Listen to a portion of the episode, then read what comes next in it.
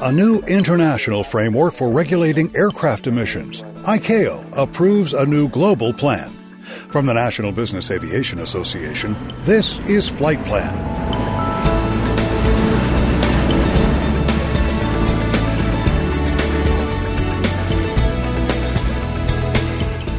NBAA's flight plan is brought to you by JetQuest. Citation focused, client driven. That's jet-quest.com. JetQuest.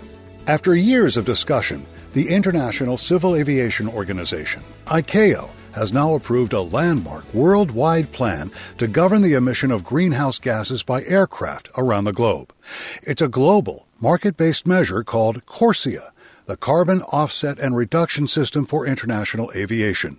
NBAA's Chief Operating Officer Steve Brown says for now it's not a mandatory system. It's voluntary for about the first six years, and that period of time would stretch out to about 2021, 2022. I mean, details to be worked out.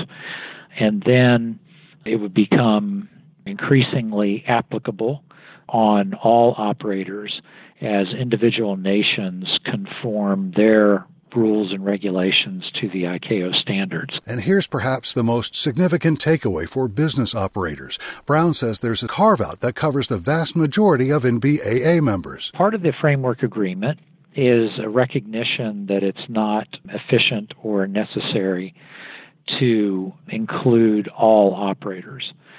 So there's an exemption for small operators. And small operators are defined as any operator, regardless of the number of aircraft, it might be one, it might be 10, that they operate, would emit less than 10,000 tons of carbon in the course of a year in international flight. Operators that are predominantly U.S. based and fly predominantly in the United States or even within North America would be unaffected. It would only be very large operators with you know multiple aircraft flying in aggregate thousands of hours in international airspace that would be above the exemption level that I referred to. I'll have more business aviation news for you in just a moment, but first, please, this message.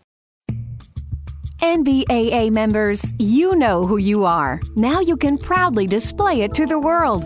As a member, you have access to the official Member of NBAA logo.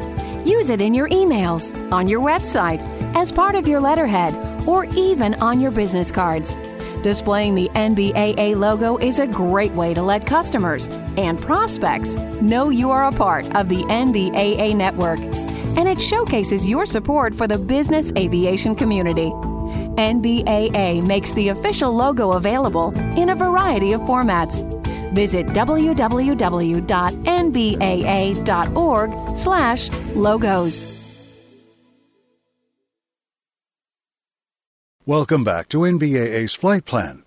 I'm Pete Combs, and I'm talking with NBAA Chief Operating Officer Steve Brown about the new worldwide agreement to limit CO2 emissions by aircraft. It's a plan that exempts almost all business aircraft, focusing instead on operators that produce more than 10,000 metric tons of carbon emissions during international flight in a single year. Before operators here in the United States are affected by the ICAO CORSIA plan, the government will have to decide how to make it work.